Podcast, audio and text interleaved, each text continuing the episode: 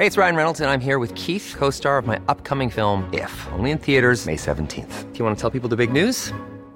All right, I'll do it. Sign up now and you'll get unlimited for fifteen dollars a month and six months of Paramount Plus Essential Plan on us. Mint Mobile dot com slash switch.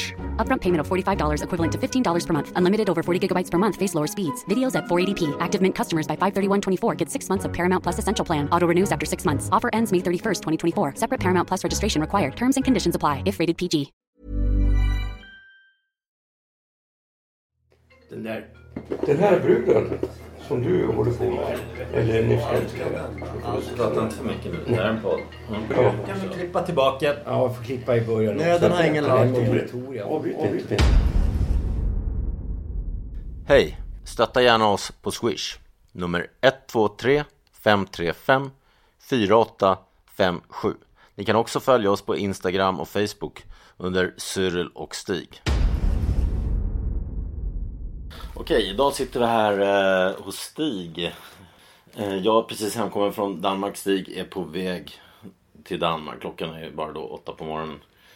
Eh, ja, vi, vi var förra där vi, där vi var själva. Den gjorde succé. Den slog alla lyssnarrekord. Mer än, ja, jag förstår ingenting. Mer än det som var topp innan Horace och John Nyland. Jag tror fortfarande att vi måste hålla oss, att vi har gäster. Ja, vi ska ha gäster för vi är, vi är inte alls egocentriska. Vi kanske har ett sånt rykte, men det är helt felaktigt. Precis, precis. Vi vill gärna ha nya intryck och träffa nya människor. Eh. Det är väl, kan man säga, en av de stora eh, grejerna med det här. Jag visste ju inte när vi började med det här vad det skulle innebära. Jag förstod att det skulle innebära en del jobb och att vi inte skulle få särskilt mycket betalt. Eller kanske ingen betalt alls. Men det är att vi på grund av det här har kunnat träffa så många olika intressanta människor. Ja, och jag har träffat dina kompisar och du har träffat mina.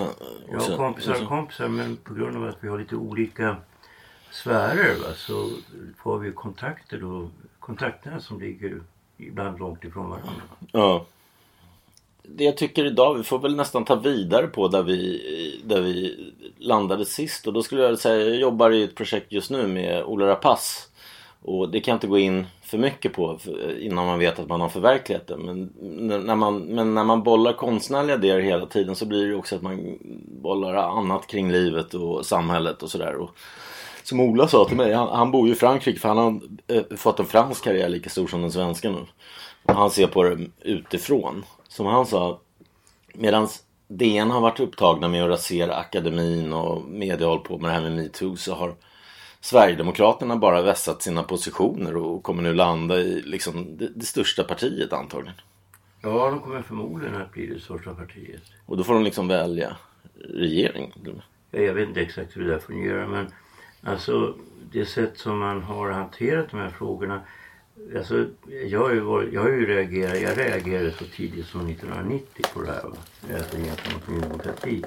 Man kan inte negligera en folklig opinion. Mm. Alltså, så länge det ska vara en demokrati måste du ta hänsyn till vad folk tycker. Själva poängen med demokrati, det är något så konstigt som att man har en känsla av att folk i, i gemen, trots att de inte är så belästa och kunniga och så, har någon sorts känsla för vad som är rätt och fel. Fast där vill jag nog säga att, att liksom det, det, grejen är Ny Demokrati är med som framstegspartiet i Norge. Liksom, att de var ett missnöjesparti, klagar, ja, vi vill inte ha lapplisor. De, mm. de var liksom mer clowner. Sverigedemokraterna är något helt annat. De liksom har en S S-man som var med och ja, grundade jo, jo, jo. Men alltså, grejen är ju den. Du får ju tänka på det att de som uh, gick med i Sverigedemokraterna i början förlorade sina arbeten.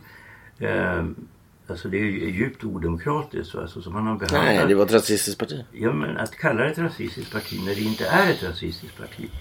Alltså, eh, jag känner ju många sverigedemokrater här på Lilla S C.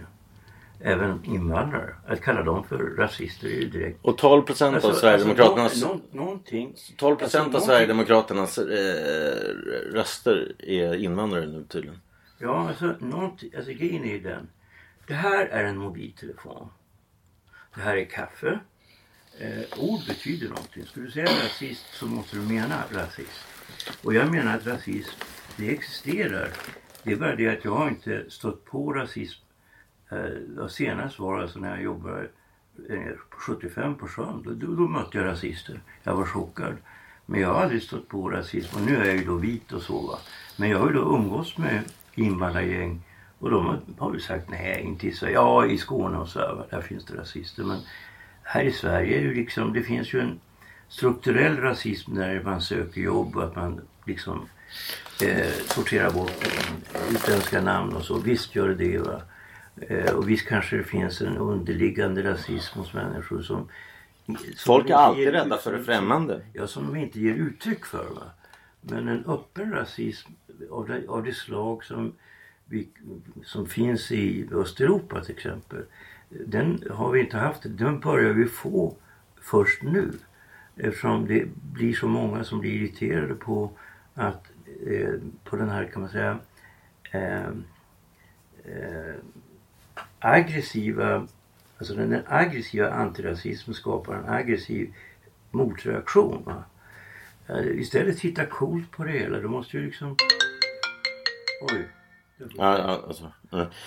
Du måste ju liksom, du, på något sätt så måste du behandla alla problem med, med så lite känslor som möjligt och se som de problem Pro- de är. Problemet tycker jag med både det som, alltså de på gatan kallar det för cocktailvänstern, de här i Sofo. Jag kallar det för poserande normalitetsvänstern. För de har ingenting med den ursprungliga Marx som riktade sig till arbete, utan det handlar om bara feminism, rasifiering och eh, homosexualitet och transvestitism och, och, och, och sådana saker. Problemet här med dem, de började som något bra öppet sinnat, en väldigt fin liberal tanke att, att det här gränsöverskridande i sex och allting ska vara tillåtet. Men sen har de blivit att de pekar på alla, ni har fel. Och de andra pekar på fel. Jag tycker att de beter sig som trotsiga barn som gör uppror mot föräldrar, båda de här partierna. Att man inte lyssnar på varandra. Det här är liksom basic i psykologi. Alltså, jag, jag tror ju då det som möjligen kommer att också ske, det är ju att eh, de här som tillhör, alltså man har ju nu, vad är det kallas för, V O R och A L T eller vad fan det nu är. Alltså, alltså någon som är, eller det som är konservativt och, och det som är alltså radikalt och normbrytande och så, att det är det som står mot varandra, inte höger och vänster va? Alltså det man glömmer bort är att den här höger- och vänsterskalan fortfarande finns. Vi lever i ett samhälle med allt större inkomstskillnader och det man nu det men det, man... det är ju inte Sverigedemokraterna, de vill ju strypa strejkrätten. Sverigedemokraterna har också dessutom på att ta över L O, vilket jag tror bland annat därför ja, alltså, L O går med på något sånt där. Ja alltså det är ju det är ju skandalöst naturligtvis va? Och det som händer, och det, jag är väldigt konspiratoriskt lagd, jag tror att de som har pengar, de är medvetna om det här va? Alltså att man på något sätt försöker göra det så att det blir svårare och svårare för svaga och svaga grupper som inte har ett starka fack bakom sig som att överhuvudtaget klarar sig. Vi kommer att få en amerikansk situation där man måste ha två jobb och så vidare. Här skulle jag vilja säga att vi också gör klart var vi kommer från. Jag, vi, äh, vi kommer från båda, från olika håll från vänstern. Jag föraktar din vänster, du föraktar min. Jag kommer från anarko-vänstern, syndikalismen med, med, med, med er fackförening. Och du kommer från leninisterna. Och skillnaden där är väl att ni är skyldiga till fyrtio miljoner människor offer typ. Ja, min jag... vänster har bara förlorat offer i ja, spanska men... inbördeskriget typ. Ja, men det, det ni står för du snarare. I S och det som hände i, i Spanien med mord på eh, nunnor och... Här, Lorca dödats, den största poeten företrädde oss. Ja, eller som i Jugoslavien. Anarki, det är eh, den starkes rätt. Anarki är alltid något negativt, det låter fint. Och det som är problemet med intellektuella, det är att de är så enormt förtjusta i det som låter fint. Det som, det som verkligen är fint, det är det som fungerar. Och det som fungerar, vad är det? Jo, titta på... Nu ska vi inte klaga, utan vi ska tvärtom försöka vara glada. Titta på, nu är det sommar, det är fotbolls-V M. Titta på hur väl Sverige fungerar. Mm. Alltså hur, hur bra... Just under sommaren så är det problem med kommunikationen, alltså lokaltrafiken. Men i allmänhet, hur, hur väl allting sköts. Folk går till jobbet, folk sköter sig. Och folk har en sorts, jag tänker på det när jag gick till Ica och handlade, jag ska ju iväg till Danmark och måste ju då köpa lite mer kattmat till min kattvakt. Eh, och heja då på de här kassarskorna som då bar in, bar ut blommor och så. Folk går till jobbet, folk sköter sig och, och är liksom egentligen ganska glada. De flesta människor mår ju rätt bra. Det som är sorgligt är att se att det är så många unga som, som inte mår bra, va? Ja, och det, det tycker jag är läskigt att, de, att, de blir, att, att, att det också blir förstagångsväljarna som, som S D tar. Alltså, man, jag vet så lite, och vi vet ju alla så lite egentligen om hur de här riktigt unga tänker, va? Eh, och många är ju naturligtvis påverkade av den skolgång de har haft med de här genusteorierna och så, va? Och det har i sin tur gjort att de uppfattar det som sanning, vilket jag uppfattar är helt fel. Det, det kan de, är ju, de är ju på något sätt indoktrinerade, och jag tror att vi har inte på allvar insett konsekvenserna av att man har normaliserat den här kritiken emot det vi kan kalla, eller normkritiken. Alltså att man betraktar det här med att man och kvinna, att det inte finns någon skillnad mellan man och kvinna. Det är klart det finns skillnader mellan män och kvinnor. Men att man ska behandla dem, alltså män och kvinnor ska behandlas på lika villkor, nu är en annan sak. Det märker jag på vår podd. De som kommer, alltså, våra flesta lyssnare är kvinnor tydligen mellan trettiofem och femtiofem i universitetsstäder. Men de som kommer fram till mig på stan, det är, det är faktiskt unga män i tjugofemårsåldern som kommer fram och berömmer och lyssnar på podden.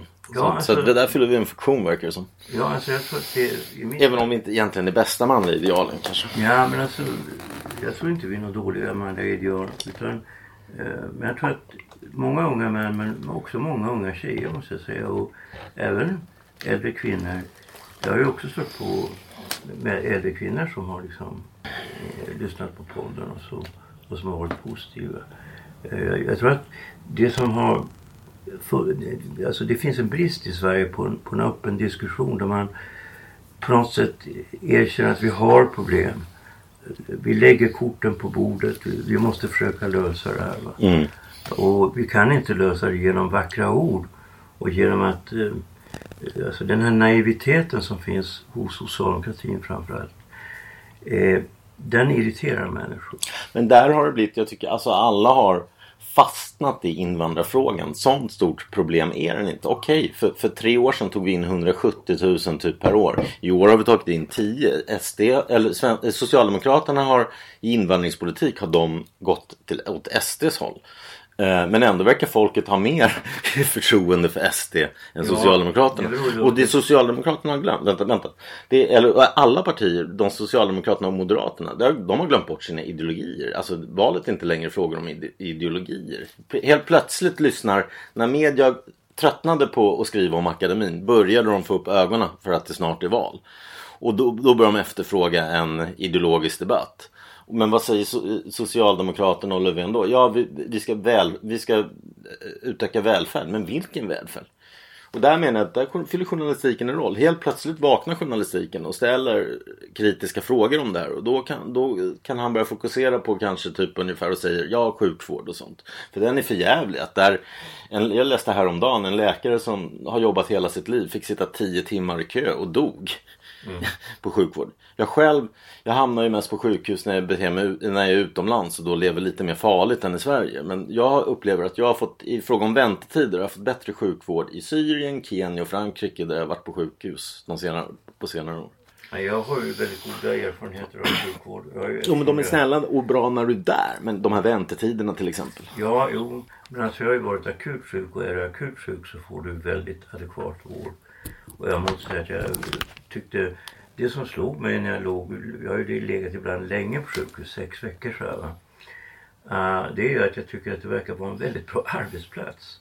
Alltså en väldigt god stämning. Mm. För att de som jobbar där upplever att de gör nytta. Ja, de ska inte ha skit. Och, och liksom. Jag tror att, alltså en väldigt viktig sak, det är när man då tittar på skolor och, och ungdomar och val av yrken och så. Så en viktig sak det är att du upplever att ditt arbete är meningsfullt. Mm. Det finns en massa arbeten idag som inte känns meningsfullt. Mm, mm. Och det finns säkert en hel del uh, administrationer och saker och ting som kanske inte skulle behöva göras. Och man har för lite framförhållning när det gäller alltså teknologin och på vilket sätt det kommer att slå ut olika yrkesgrupper. Mm. Alltså till slut kommer vi kanske inte att behöva arbeta så mycket. Okej, okay, hur ska vi göra då? Vissa saker måste göras. Alltså man tittar på vissa yrken som till exempel eh, rör, rörläggare eller det som kallas för rörmokare. Jo, men de tjänar ju mer pengar än akademiker. Ja, ja, men det är därför att folk liksom har så skitiga jobb. Och man får liksom tänka, och det är ju, jag tycker att det är bra att de tjänar pengar. Men alltså, jag tycker att det borde finnas en framförhållning när det gäller vad, vad det är man ska göra, så att man inte bara skapar jobb som är bluffjobb. Va? För bluffjobb måste vara hemska att ha.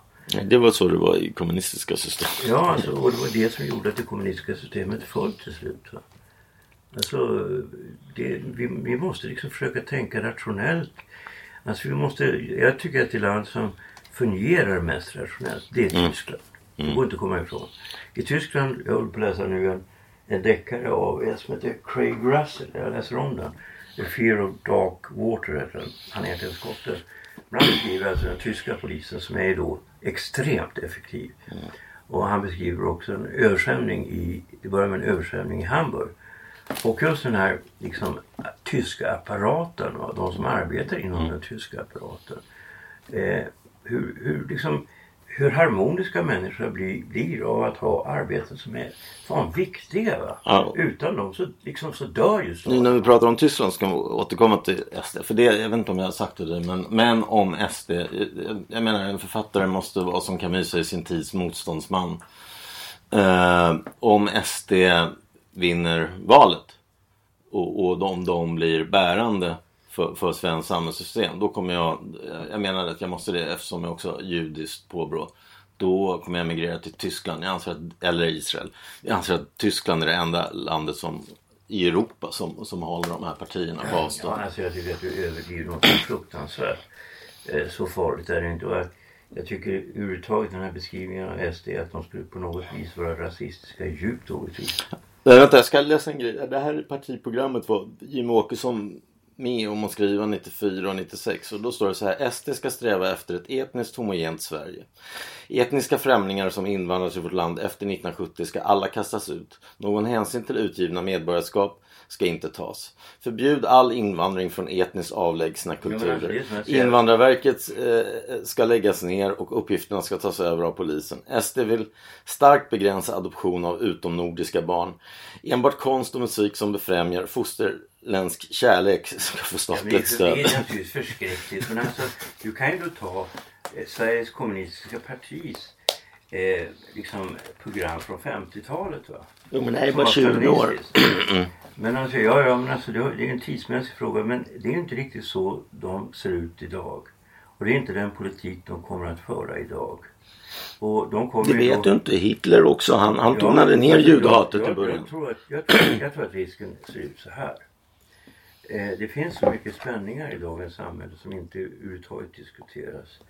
Att risken blir den att S D, om de nu kommer till makten, vilket jag tror att de förr eller senare kommer att göra, att de inte liksom kommer att tillfredsställa den opinionen, för att folk står ännu längre till höger än vad S D gör, förstår du? Jo, det kommer nya partier som Medborgerlig Samling som har typ två procent. Där kan man hoppas att de gör som feministiskt initiativ dödade vänstern. Förra gången kan man hoppas att de här gör med högern, att de bara tar röster. Ja, Medborgerlig Samling vet jag ingenting om, men jag vet ju att det där partiet som jag tycker är riktigt otäckt. Ja, det heter alltså, ja, det är de här alternativ i Sverige. Och i Umeå, din gamla hemstad, har synagogan fått stänga ner för nazisterna. Sen ja. har vi i Malmö en annan problem. Där har det för mycket att Mellanösternkrisen tas av Mellanösternmänniskor ja. och, och skrämmer iväg judarna. Men där gjorde i och för sig juda, synagogan och moskéerna i helgen faktiskt en gemensam fin sak och gjorde en an, gemensam annons i, i Sydsvenskan, för de inser att de måste hålla ihop. Alltså jag, jag, jag, jag tycker ju att det är förfärligt med den här, alltså den här angreppen mot både judar och muslimer. För jag betraktar muslimer som en slags syskonreligion till kristendomen. Ja, det är abrahamitiska religioner, ja, allting. Och jag har ju, kommer ju väldigt väl överens med just muslimer eftersom jag är så konservativ. Mm. Och jag förstår mig inte riktigt på den här aggressionen mot muslimer. Jag betraktar den som helt enkelt ganska o, handlar om okunnighet då.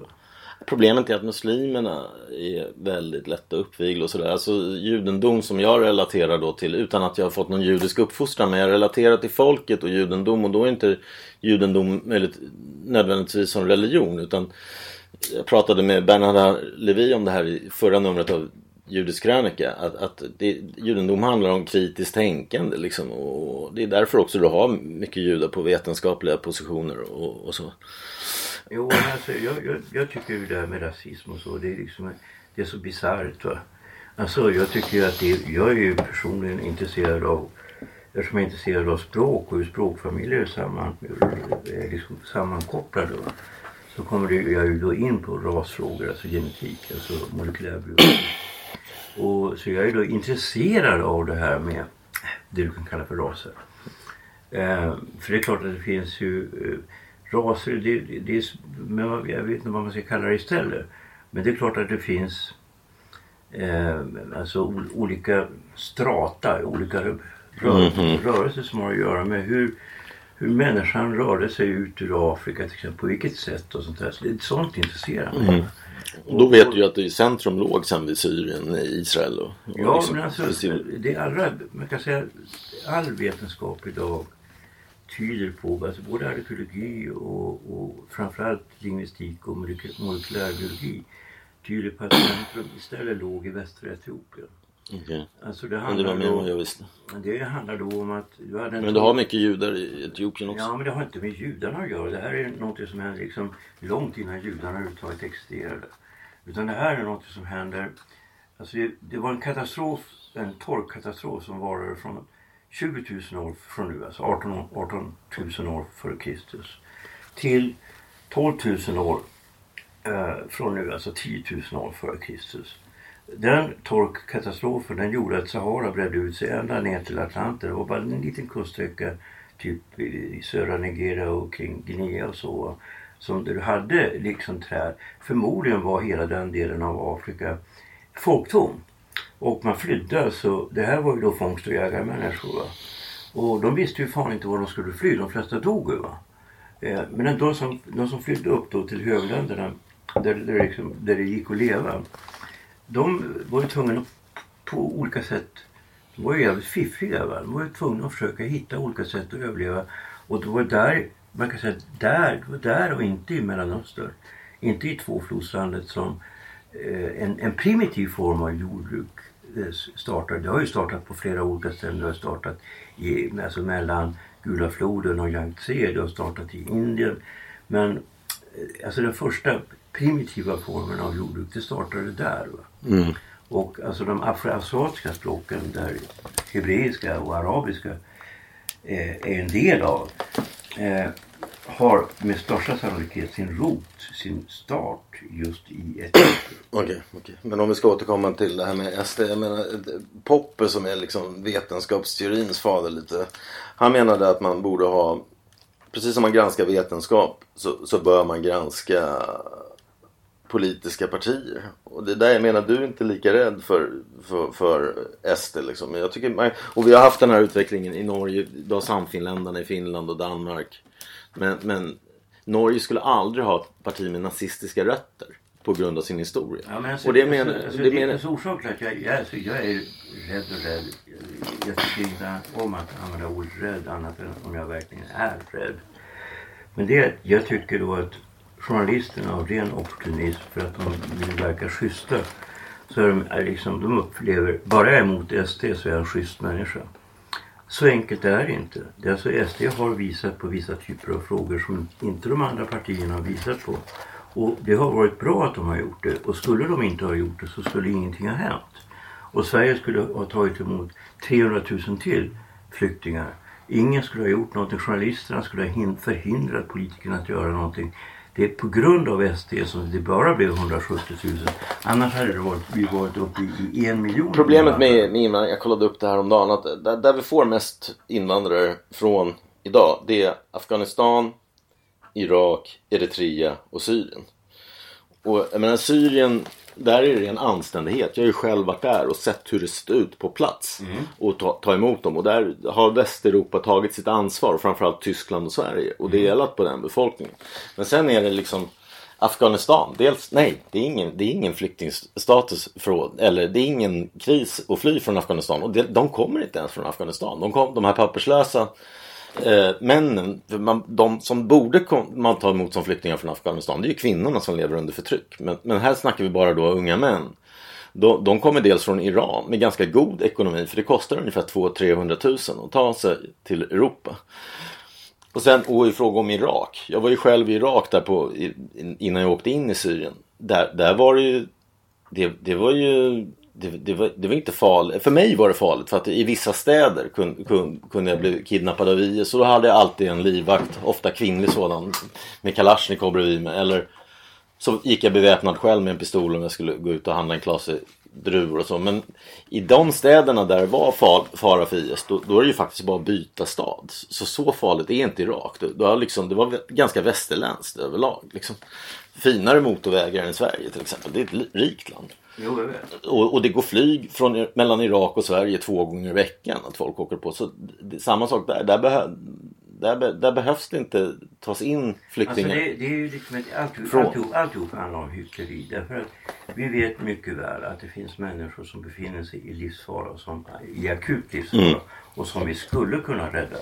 Vi räddar inte dem. Utan vi räddar dem först när de har så att säga landat i Sverige.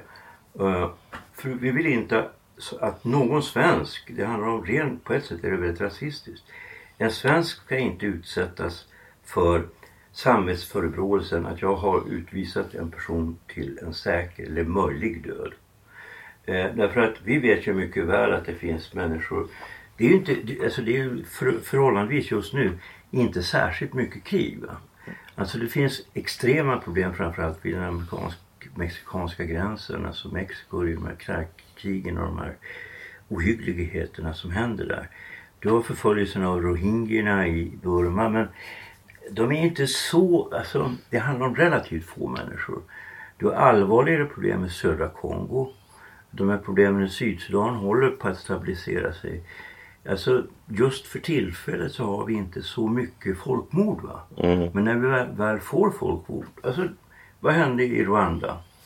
Alltså de bad ju sina knän, skjut oss, döda oss.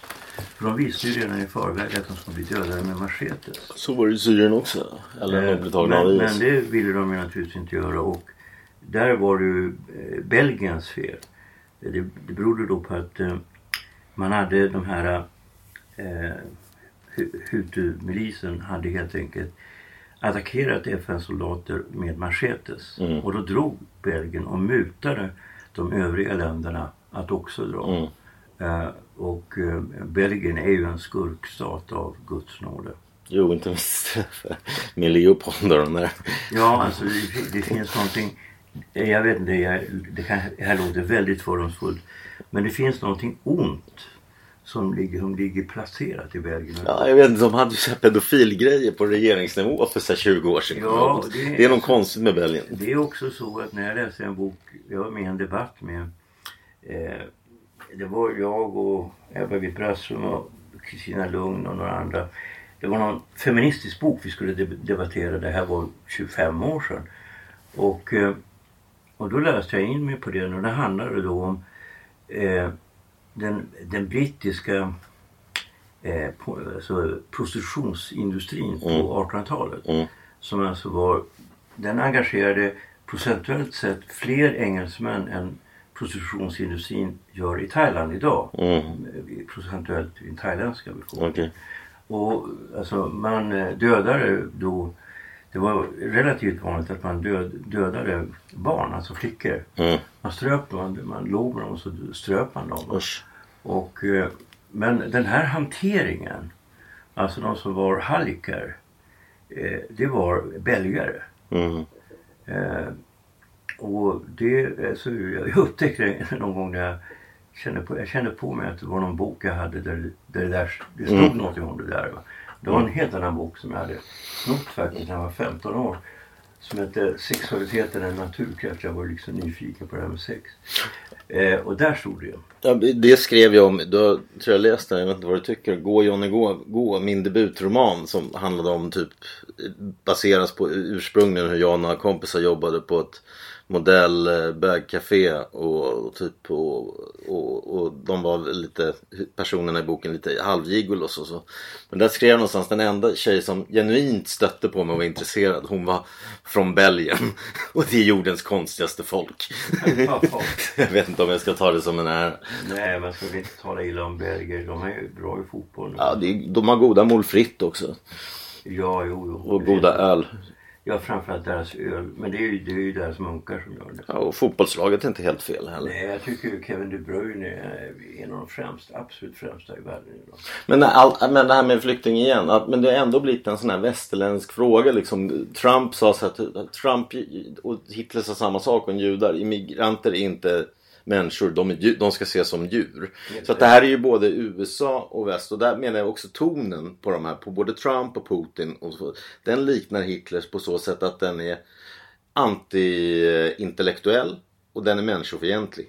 Ja, alltså, och, och du har en dryg attityd. Ja, det är väldigt, det är väldigt obehagligt. Så tonen är väldigt obehaglig. Jag tycker själv, jag skulle tycka det var väldigt obehagligt att höra den. Alltså, mm. inte på tv utan live. Alltså, mm. så här, om, om, om du skulle säga det. Ja.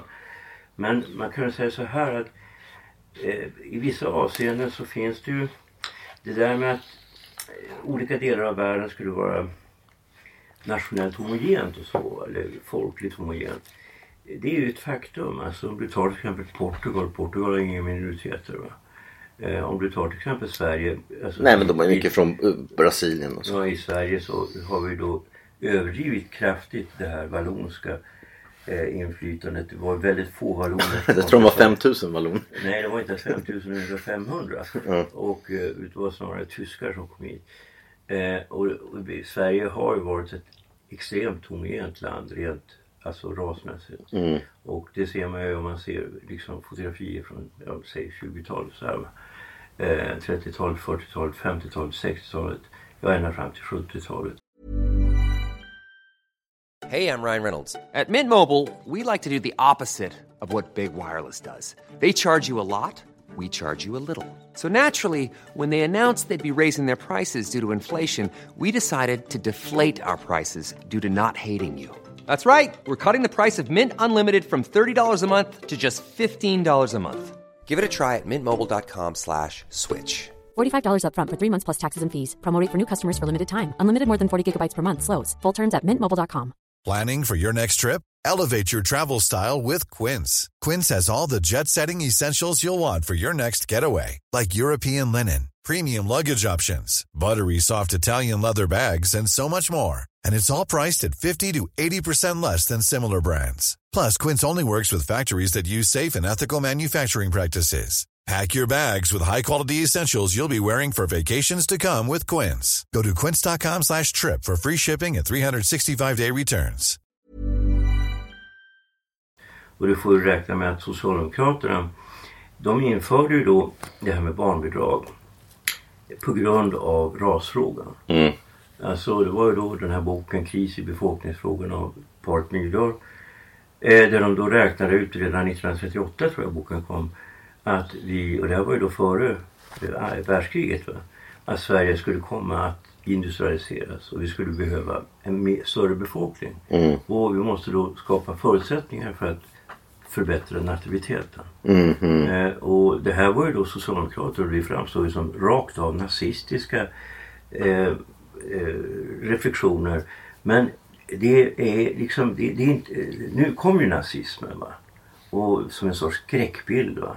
Men det är inte allt för egendomligt att tänka sig att vi vill behålla den befolkning vi har. Alltså vi känner en viss identitet med den befolkning vi har. Så reagerar människor över hela världen.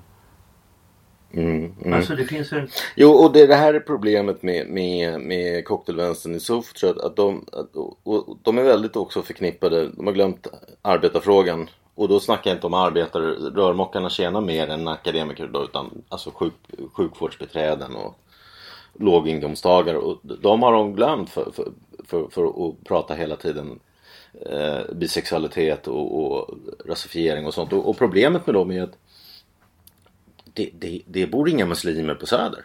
som, som de propagerar för.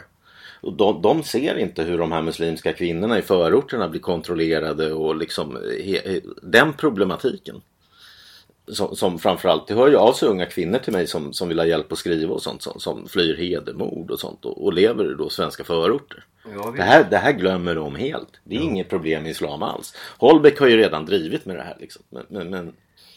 Jo, alltså, jag, man ska väl egentligen sluta diskutera när man är överens. Vi försöker, försöker ja. skärpa oss att vi blir lite mindre överens. Ja, vi måste gå emot varandra lite. Eller också så övergår vi till den här frågan som du ville diskutera.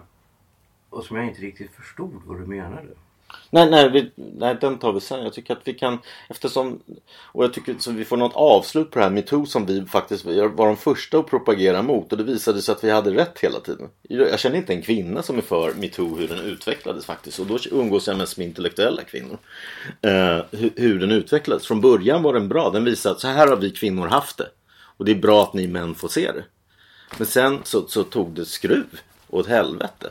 Och nu har det där Uppdrag granskning vart. Som vi pratade om förra gången skulle komma. Mm. Och då blir det, den var ju framförallt mer än om Fredrik och henne så var den en kritik mot medierna. Hur de hanterade det här. Och det var kul att se efterspelet. De, Svenska Dagbladet och Expressen som, som är de som kommer ryka i, i det här. Liksom. Det finns ju ingen jurist eller riktiga journalister. Om vi pratar Dan Josefsson-skolan eller Jan Guillou. Som, som, som menar, som, som tror att de har betett sig rätt. Men först höll de tyst. Sen D N kröp till korset och tog in en artikel från Uppdrag granskning där de upplevde hur de blev förföljda och trakasserade och hur den här Cissi Wallins vänner betä- betedde sig som Trump-anhängarna i, i sättet att gå på och kom och sprida falsiarer om hur programmet hade mm. utvecklats. Eh, däremot Expressen var det tyst från hela tiden tills alldeles nyligen. Då kom... När åtalet mot kulturprofilen kom, då kom Jens Liljestrand och bara ah, det var, det var aldrig någon populism eh, eller någonting som ni säger. Men, men grejen, han vet, han är intellektuellt skolad. Han vet att ingen är dömd. Eh, och antagligen kommer ingen dömas heller på grund av ett åtal.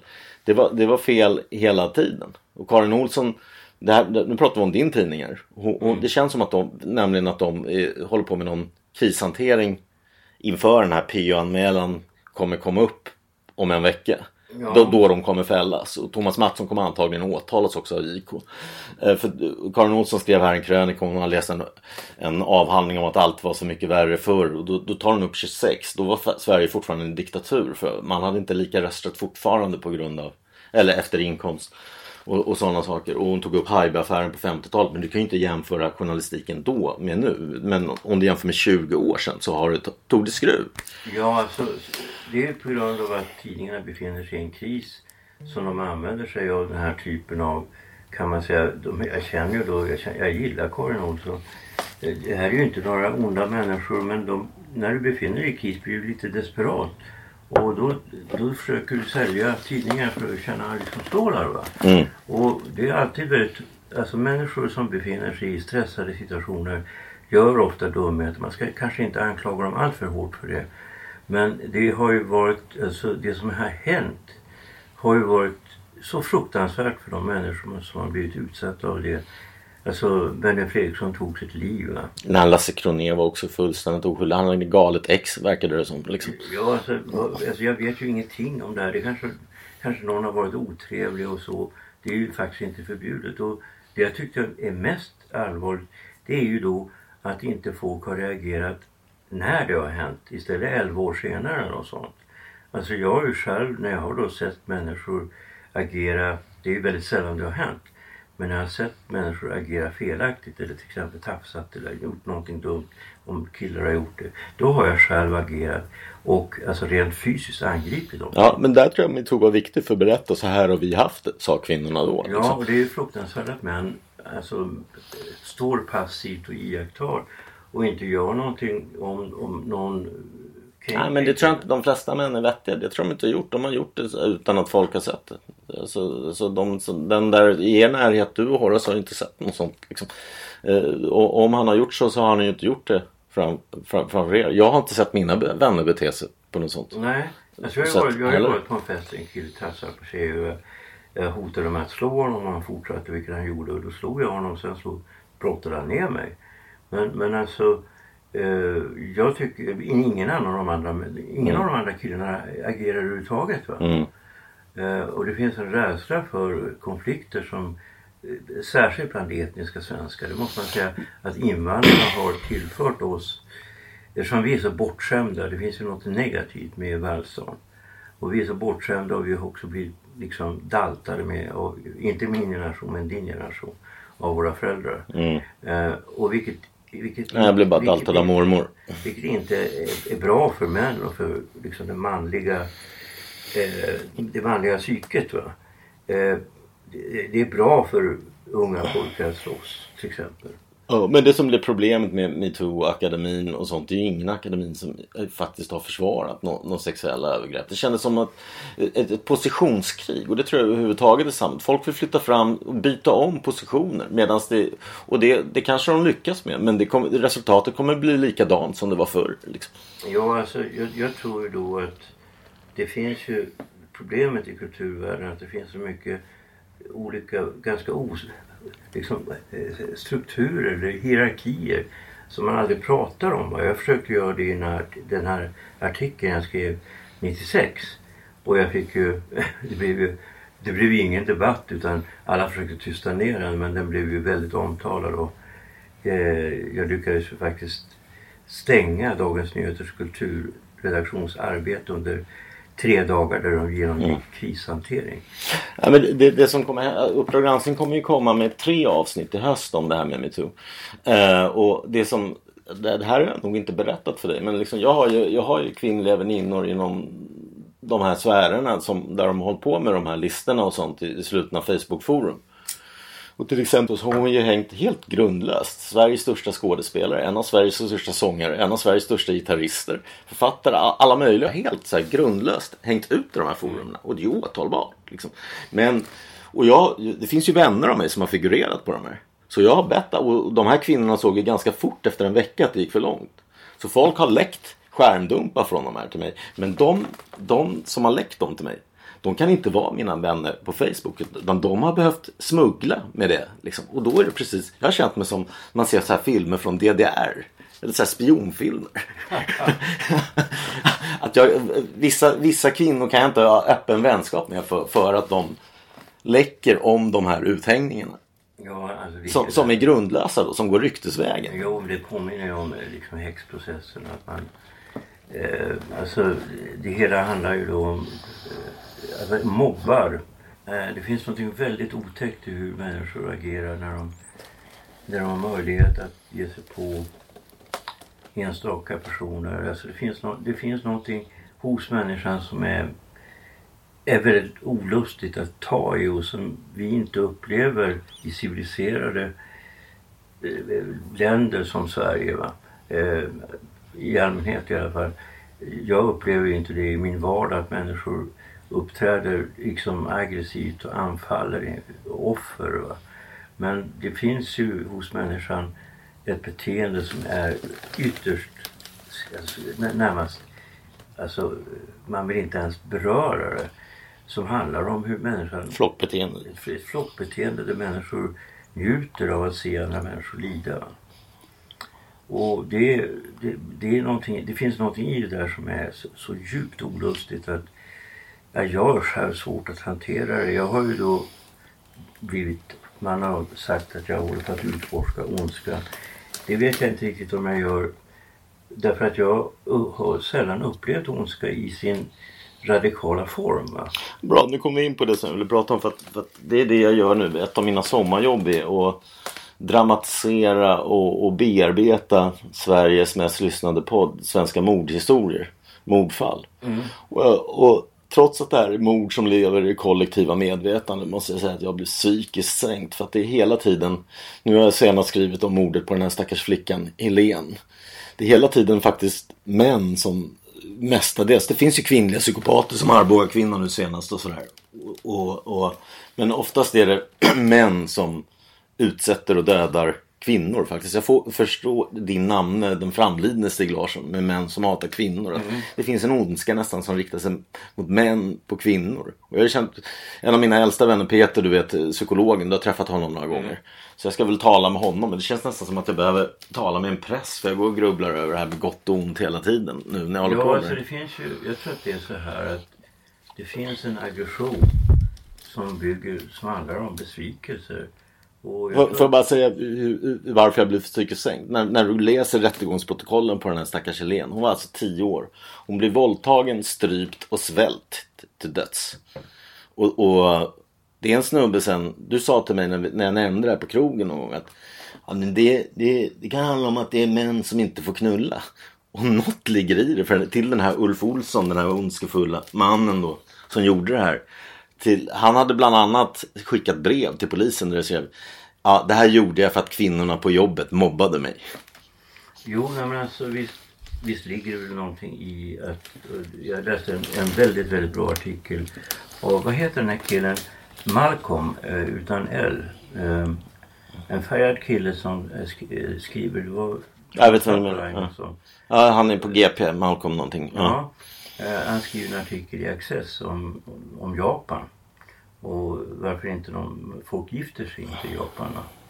Och de japanska männen är liksom, eh, att det är en stor grupp japanska män som betraktar sig själva som, eh, ja de får helt enkelt inte ligga.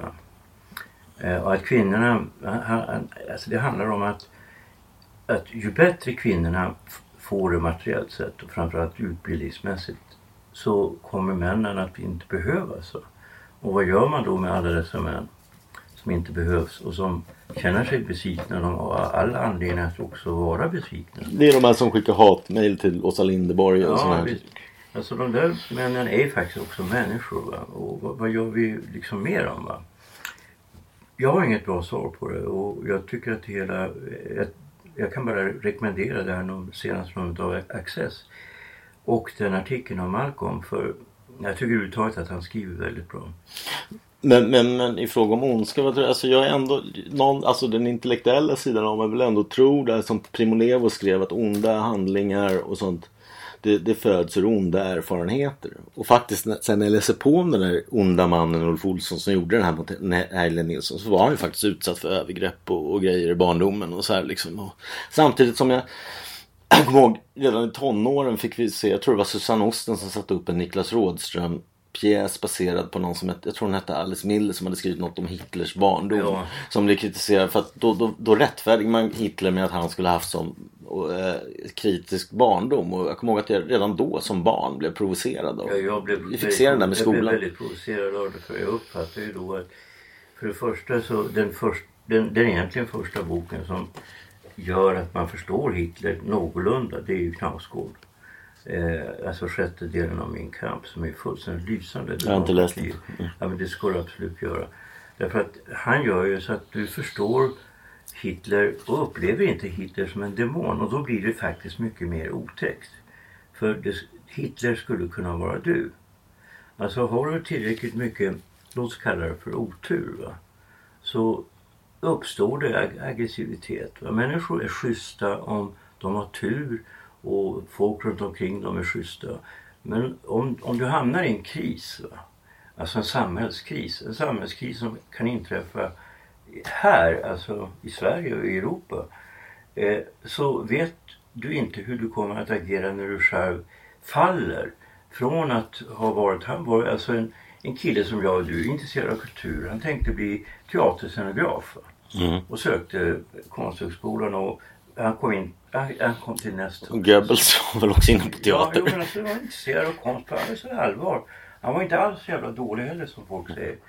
Och, och, och sen hade han en polare som kom in då som oboist eller något sånt där på musikhögskolan. Och samtidigt så sker då en ekonomisk kris som gör att det var ju Österrike-Ungern då, och då var det stora delar av Österrike-Ungern som var ett jättestort land som inkluderade stora delar av sydöstra Europa. Och då kom det in massor med människor, alltså från nuvarande Bulgarien och Rumänien och så, och många av dem var judar. Och judarna håller ihop mycket starkare än vad, mm. som folkgrupp, va? Än, än, än vad, vad de där gjorde, de här österrikarna. Så de slog ut då de, alltså på arbetsmarknaden. Han jobbade ju och skottade snö. Han var ju alltså klen och så passade ju inte. Sen kom då kriget som var som en räddning. Han var ju faktiskt ganska heroisk. Han var motorcykelaudiens. Vilket är väldigt farligt. Alltså du blir ju skjuten direkt om ser det. Va? Mm. Uh, och han blev hyllad då som så här, krigshjälte, men på ett förlorande lag. Va? Och även om du är krigshjälte och ni har förlorat kriget, så, så är du liksom ingen hjälte. Va? Och fortfarande var han lika för att du överlevde på att du liksom teckna folk på krogar och så här. Va? Eh, alltså, eh, när du tittar då på historiken och beskriver honom som ung, han var ingen ond man sådär va.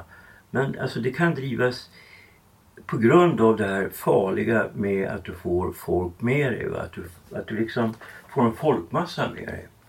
Tala inför en folkmassa och de säger ja du har rätt, ja du har rätt. Så då drivs du och de drivkrafter hos dig som är onda. Mm. Alltså, för alla har ont. Jag vet ju, alltså, men, men, men ja. Alltså då, då, då kommer de fram och när de också bejakas så blir det som en sorts, ska man säga, det blir en effekt, en accelererande effekt av ondska. Mm. Samtidigt ont, inte ondska liksom. Alltså det borde ju hos de onda människorna sätta är arg. Alltså jag begick ju onda handlingar i tonåren när jag var sån här värsting. Men det var ju också liksom att, att, att jag också, jag, jag var inte behandlad väl av samhället. Så jag, eller miljön också. Ja, alltså det handlar ju, alltså men, men de, i ditt fall så handlar det snarare om att det ger en viss prestige att utföra våldshandlingar. Det tror jag gjorde det för att få tjejer. Precis. Din jävla skurk alltså, ska skylla på att du var synd om dig. Kommer från övre medelklassen, träffar Andy Warhol som tioåring. Åker din pappa till Haiti, alltså jag menar, kom igen. Jo, men i övrigt ingen tog hand om mig, jag var ju vindförvård på gatan. Oj, oj, oj. Vad skulle jag göra? Jag var ingen att överleva, min pappa dog när jag var fjorton. Också. Oj, det är väl så farligt. Jag menar så... Nej men jag, jag, det som jag menar vill komma med de onda handlingarna, det sätter jag är även hos de onda, det, det plågar mig än idag liksom. Ja ändå. Och det finns ju också en annan aspekt som Houellebecq har varit inne på i, i en av sina tidigaste böcker, eller debuten redan, eh, nämligen att eh, det där med alltså att utföra onda handlingar är någonting som är attraktivt för kvinnor. Kvinnor attraheras av onda män. Mm. Ja, alltså, jag, jag skrev efterord till den här Mikael Dahléns bok Monster där han intervjuar massmördare och då skrev jag bland annat liksom, Stones är det sexiga bandet, vad gjorde de? De sjöng om massmördare, Midnight Rambler och liksom Bostonstrypare och Too Much Blood, ja, visst, och den här Japanmördaren. Det, det finns någonting som är väldigt otäckt Sympathy for the Devil som har, har att göra med det här med sex. Och det är ju då att, och det där är ju liksom kvin, det är ju kvinnan faktiskt som ligger bakom det, för att vore det så att kvinnan inte liksom gillade det här med att män är, alla kvinnor gör ju inte det va? Men att det är så pass många kvinnor ändå som bejakar det, man ser alla kvinnor som vinkar med sådana här stukar till soldater som ska ut i krig, den här upphetsningen som finns inför, inför våld. Och jag gjorde lumpen, min pappa var emot att jag skulle ha lumpen, men jag gjorde det bara för mamma tjatade och hon ville såklart se sin son i uniform faktiskt. Ja visst, och, och, och det finns en väldigt, väldigt bra kortfilm av en, en kille som är ganska bortglömd som heter Bosse Jonsson, eh, inte producenten utan en regissör som också var poet, som tog livet av sig på, på sjuttiotalet. Eh, han gjorde en, en, en kortfilm som heter Boxning. Som handlar om, man ser bara, det är liksom bara klipp mellan, den borde visas på tv, mellan ansikten, alltså kvinnoansikten och slag. Eh, alltså på en boxningsmatch. Och den filmen, alltså det finns några filmer som borde verkligen visas. Det är den filmen och den här filmen som gjordes för några år sedan av den här tjejen Mariken Halle.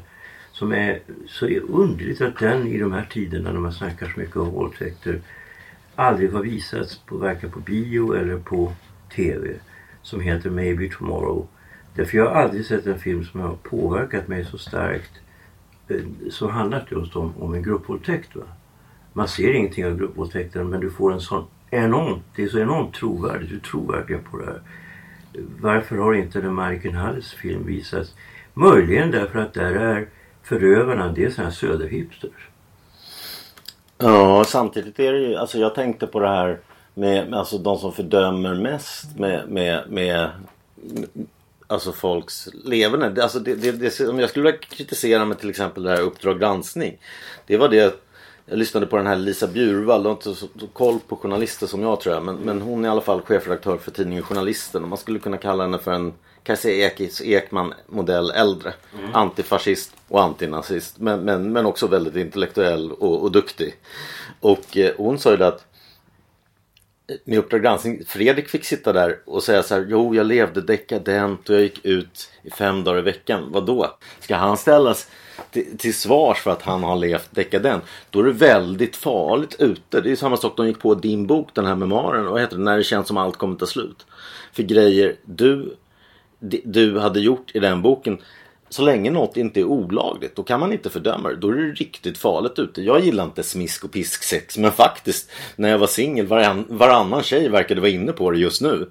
Och, ja, eller så var det den typen det, som drogs med mig. Men, men du kan inte fördöma. Ska du då fördöma det levernet då för, och, och den konsten, då får du fördöma Bergmans per, per, persona, Jean Genets Jungfruleken, eh, Mishima, Tom och Finland, för att prata populärkultur. Det är nästan våldtäktshandlingar i hans konst liksom. Jo, nej, men... Samhället är väldigt farligt.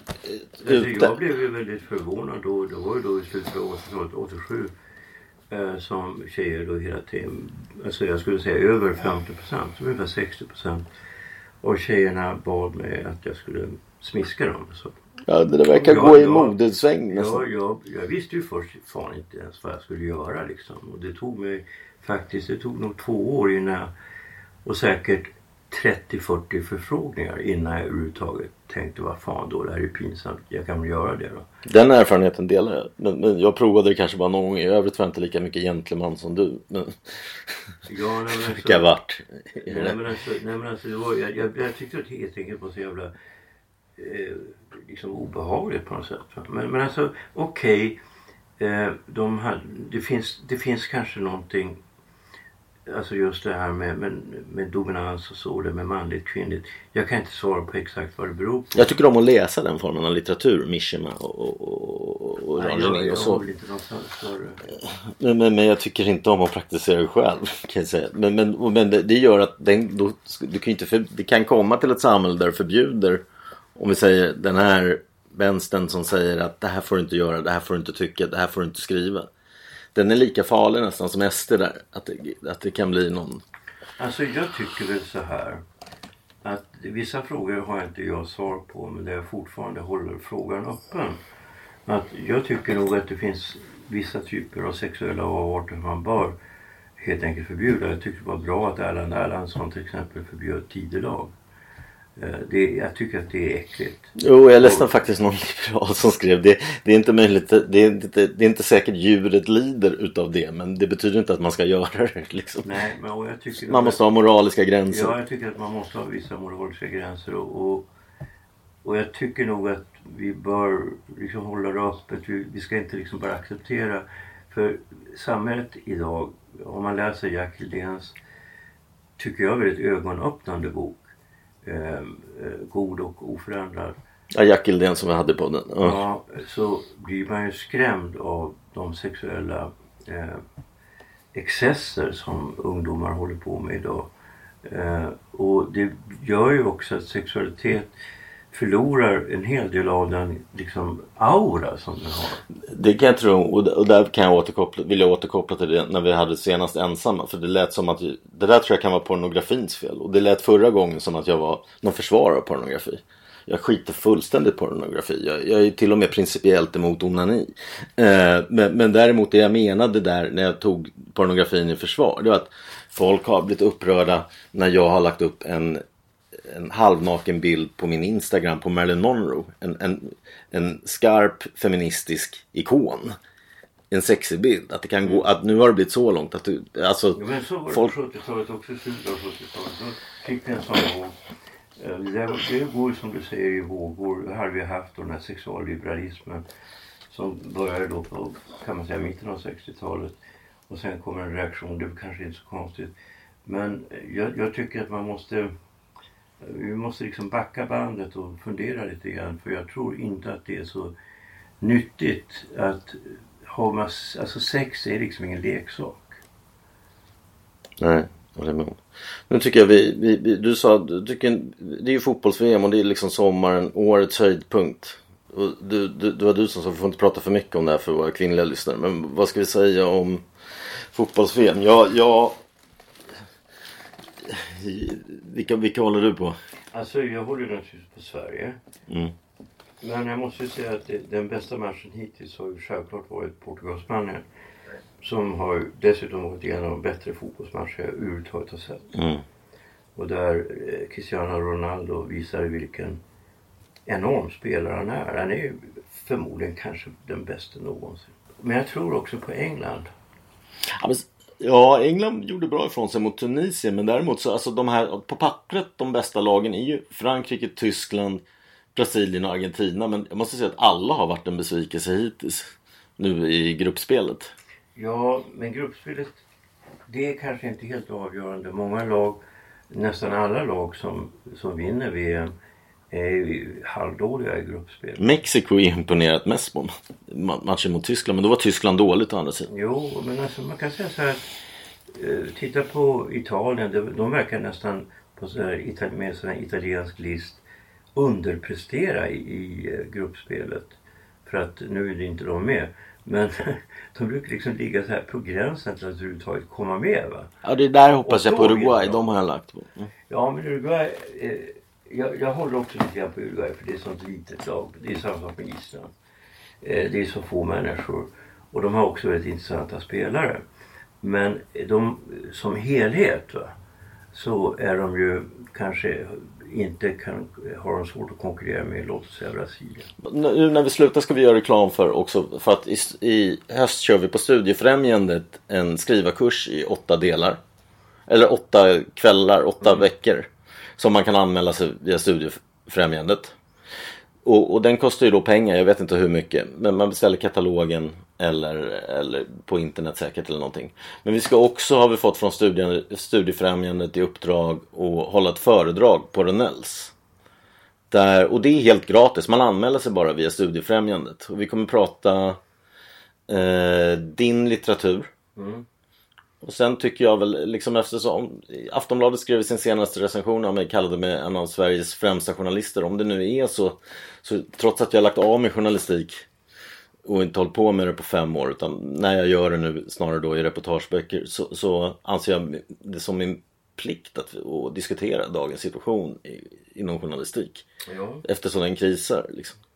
Ungefär som du som en av Sveriges främsta författare vill... Du... du Jag diskutera må- gärna konst ja, jag, må- jag månar om den unga generationens författare eh, därför att jag uppfattar det som det är, min, det är, min, det är mitt skrå. Mm. Alltså jag blir gl- glad när jag upptäcker till exempel Lila Kåli, som jag tycker är en utmärkt. Eh, jag funderar på att läsa om hennes senaste roman I tiden, som jag tycker var väldigt bra. Eller André Stopendal. Eller, eh, jag har att det kommer fram en del unga. Sen är det ju tyvärr så att tidningarna, alltså kritiken har, har verkligen förfallit. Tidningarna, de, de liksom ser fel. Och jag tror att det har att göra med att, att de som är kritiker, det är ungefär som att de som är, de har ingen bollkänsla. Och om du jämför då med de som är alltså fotbollskommentatorer idag, så har de ju liksom känsla för fotboll. Mm. Ja, de kan läsa spelet. Ja, de kan läsa spelet, va. Men det där så funkar inte längre. De tar ofta in akademiker och människor som är lite, lite stiffa typer, va. Medan de som är författare, riktiga författare, de är inte det, va. Mm. Ja, ska vi sluta där? Mm. Stötta gärna oss på Swish. Nummer ett två tre fem tre fem fyra åtta fem sju. Ni kan också följa oss på Instagram och Facebook under Cyril och Stig. Imagine the softest sheets you've ever felt. Now imagine them getting even softer over time. That's what you'll feel with Bowl and Branch's organic cotton sheets. In a recent customer survey, ninety-six percent replied that Bowl and Branch sheets get softer with every wash. Start getting your best night's sleep in these sheets that get softer and softer for years to come. Try their sheets with a thirty-night guarantee. Plus, get fifteen percent off your first order at bowl and branch dot com. Code BUTTERY. Exclusions apply. See site for details. Even when we're on a budget, we still deserve nice things. Quince is a place to scoop up stunning high-end goods for fifty to eighty percent less than similar brands. They have buttery soft cashmere sweaters starting at fifty dollars, luxurious Italian leather bags, and so much more. Plus, Quince only works with factories that use safe, ethical, and responsible manufacturing. Get the high-end goods you'll love without the high price tag with Quince. Go to quince dot com slash style for free shipping and three sixty-five day returns.